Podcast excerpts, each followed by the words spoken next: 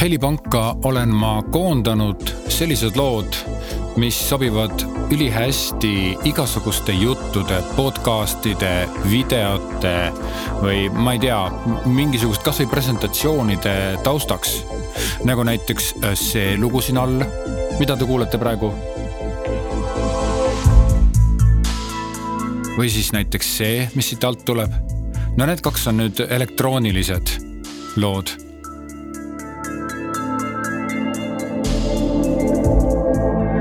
ja see täpselt samamoodi.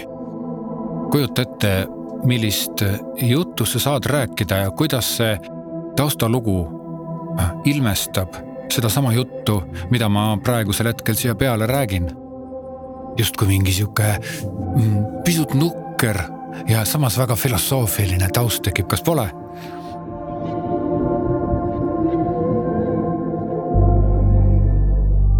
või võtame näiteks selle loo samamoodi äh, mõtlik, samamoodi filosoofiline, aga samas on siin mingit sihukest otsimist ja mingit sihukest kulgemist ja mingit sihukest minemist ja samas, kui sa kuulad, siis see lugu on palju helgem.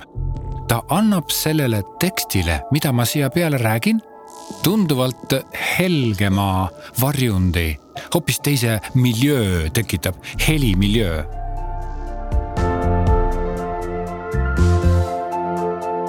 selle loo ma tegin peale seda, kui ma käisin Vihula mõisas ja Vihula mõis on väga uhke ja pompöösne.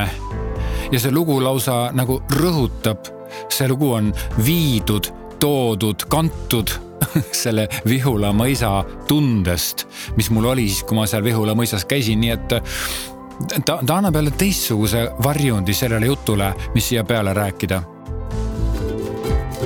aga see on lõbus, lahe muretu, liikuv, kiire. ja muidugi need hääled ei pruugi meeldida, aga pole hullu. mul on siin loos ka selline katke või selline osa, kus on ilma lauluta ja selline osa, kus on lauluga partii. või siis näiteks see lugu. ta on sihuke statement, siia võiks rääkida mingit sihukest juttu. inimesed on elanud siin planeedi peal juba aastaid, isegi aastatuhandeid, isegi sadu tuhandeid aastaid. või noh, midagi sellist ega ma, ma ei tea täpselt, aga muideks üks omadus on kõikidel lugudel, mis on helipank.ee helipangas. ma olen nad enamikus ise teinud enda jaoks ja timminud täpselt selliseks, et sinna peale oleks hea rääkida ja vaata, sellist asja väga paljudes helipankades ei ole, need ei ole nagu päriselt jutu alla tehtud lood. no stiile on siin, minu jaoks on päris palju erinevaid stiile, nagu näiteks see siin all. Muidugi kõik lood on minu tehtud ja loomulikult on neil kõigil mingi üks jälg või üks vibe või üks tunne küljes, see on see minu tunne aga samas, äh, kui sa mõtled nüüd helipankade peale, siis sa ju tead ometigi, et maailmas on olemas sellised muusikud, terve armee, sellised terve terve, ma ei tea, väike linnatäis selliseid muusikuid, keda nimetatakse stoki muusikuteks, ehk siis nad teevadki muusikat helipankadesse.